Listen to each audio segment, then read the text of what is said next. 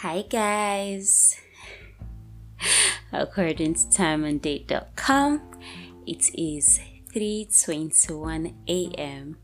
and today is Thursday, the 15th of July, 2021. My name is Diamond. My name is Diamond and you're listening to Dearest Diamond, a Diamond's memoir. And you're welcome. You're welcome, you're welcome, you're welcome. You're welcome to week 16. Yeah, it's week 16. Ooh, ooh. See, eh, today is a wonderful day.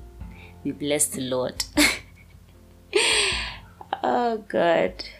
There's Diamond. There's Diamond. It's nice to be here again. Um, so I realized that I was listening to last week's episode when I was trying to get excerpts and edit and all that, and I realized that I was such in a place that I didn't even remember to say the time. Anyway, it was 2 a.m.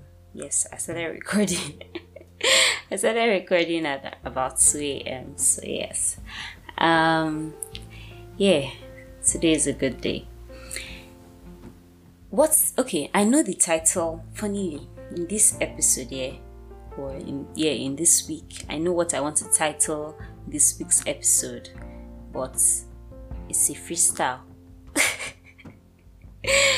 Oh god. So yes there's diamond. I'm going on vacation. Hey hey hey. You guys should be happy for me honestly. I think okay I'm not leaving the country. Yeah, but um, life is what it is, is what you say it is that it is. So, yes, I am taking like a week off. Yeah, I don't even think I'll be posting on Instagram during that time on Dearest Diamond, you know. I've tried to keep up with that and I think I've really succeeded so far. But yeah, it's, it's been good. It's been good. So I don't know, somehow it's like these recording nights for me are like clarity nights. I was, you know, initially when I started the podcast, I said I'll be dropping episodes every Wednesday. I don't know, some Wednesdays I'm able, the, but the thing is, I try to record in a, it takes a lot of putting together for me to be able to record for reasons I haven't figured out yet.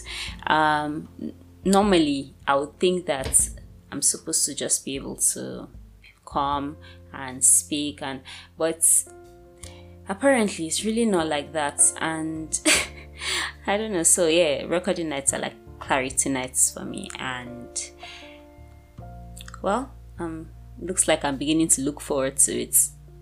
But yeah, so next week I'm really looking forward to next week. Um, I got this really cute place somewhere that I'm not ready to reveal. And yeah, it has, I feel like I'm going to really enjoy it. And I'll probably talk about it when I come back. I think I will. Um, I kind of have an idea of how I want to enjoy it. You know, the things I want to kind of, it's kind of like for me a reset, you know, just go and chill and just not think about regular world issues, you know. yeah, just go and wake up, stretch, take a walk, you know, just right be grateful. Yeah there's some things i really want to implement some things i've read about that i really want to implement. So i don't know probably just do that but no pressure man. No pressure. I finally came around to arranging my room. You guys pray for us pray for a girl. A girl needs prayers. I finally came around to enjoy arranging my room more and I don't know, I did, and it's okay, I guess. Yeah. what have I been doing this past week? You guys, what have you been doing? I'm always talking about myself. Tell me about yourself. What have you been doing? Anyway, since you're not here, I'll talk on your behalf and my behalf. Yes, that's what I'll do. oh god, so yes, um this past week I've been watching movies. That's what I've been doing. And okay, I've also been submitting um uh, what's it called proposals on upwork yes so i have an upwork account where i offer virtual assistant services and voiceover services so i've been trying as much as possible to submit proposals you know for jobs that i feel like i'll be able to you know do well in so yeah i've been doing that um i got some money this week yeah and um, as much as I try to budget, I've realized that I'm not as deeply disciplined as I want to be yet. So, yeah, there's still some work to do there. But uh, it's kind of going well. I put some money into bamboo. I want to buy my first stock. So send in your advices, guys. Send me your advices on Instagram, dearest.diamond. What stock or ETF? Or I've kind of read a bit of, you know, here and there, but you're supposed to do research on these companies before you buy the stock. So let's see, Sha. Send in your advices though. What do you think? You know, I would really like to hear from you. so yeah, um, because as much as I realized um, the the issue is not the is not there's where to invest invest um, investment opportunities are they abound. As much as some are risky, some are not, da da da. It depends. Find the ones that are not risky, you know, and make your investments. But I feel like where the major work is is in the inflow of the cash or inflow of the income, you know, enough money to put out there for investments because investments are usually supposed to be done with like a long-term mindset. So yeah, that's just it. So I'm trying to focus on the inflow and uh, stop no longer like I've lost so much money in the past. I'm not losing my money again. so yeah, um, aside that, aside you know doing good with money, I've also been catching myself sleeping in how I spend. Well, it'll be alright, man. It'll be alright. I watched um this thing. What's it called? this show, um, Too Hot to Handle, and you'd be surprised. I actually learned something from it. Hmm. so anyway, if you've watched it, you know there's this girl in it. It's called she's called Carly rather Carly, and yeah, I think of everyone who sort of grew, she I resonated with her not because she's female, but she was um, she had to grow from learning to project to stop projecting her insecurities on her partner. Um, not just her partner, on people generally. And I find, you know, and then I just, it kind of made me think about something I read from Master of Self, where um, he was talking about unconditional love and all that. I would like to read it. I don't know. Okay, let me see. Maybe I'll just read two pages from it and try to talk about it and yeah, let's just reason together and see what we're able to make up out of it. Um, chapter 4 it's unconditional love for others. It says, As the master of self, when I look into the eyes of another individual, I see another authentic self, a beautiful expression of the divine. No matter where this person is in the process of awakening, I respect that his or her intent is just as powerful as mine, and doing so is in is an act of unconditional love. If I were to try to control this person, I will be lost in the fog and place conditions on my love and acceptance of him or her. If you see the world through the eyes of conditional love, you are by definition attempting to control others, imposing your will so that they conform to the definition of who and what you think they should be. If they don't agree to your demands, they will receive the punishment of your judgment. This is conditional love in a nutshell. But remember, every time you judge someone, you are punishing that person for not following agreements they never made. As you look back over your life, you can see that many of the relationship battles you thought were for your own personal freedom were really battles of who was going to domesticate whom. And every time you experienced a moment of anger, outrage, indignation, or any other negative emotion as the result of someone else's behavior, you created a dream of villains and victims, and you were once again caught in the drama of the party. Perceiving yourself as a victim and another as a villain doesn't allow you to see the person who is actually standing before you.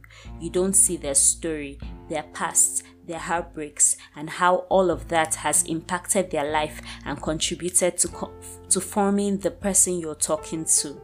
All you can see through the fog of domestication is that the person you have cast as the villain in your story isn't living up to the values you think they should.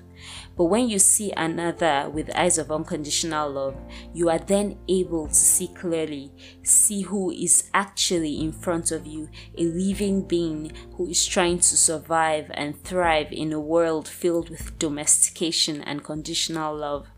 Unconditional love allows you to disagree with the choices or beliefs of others while still respecting their rights to have them.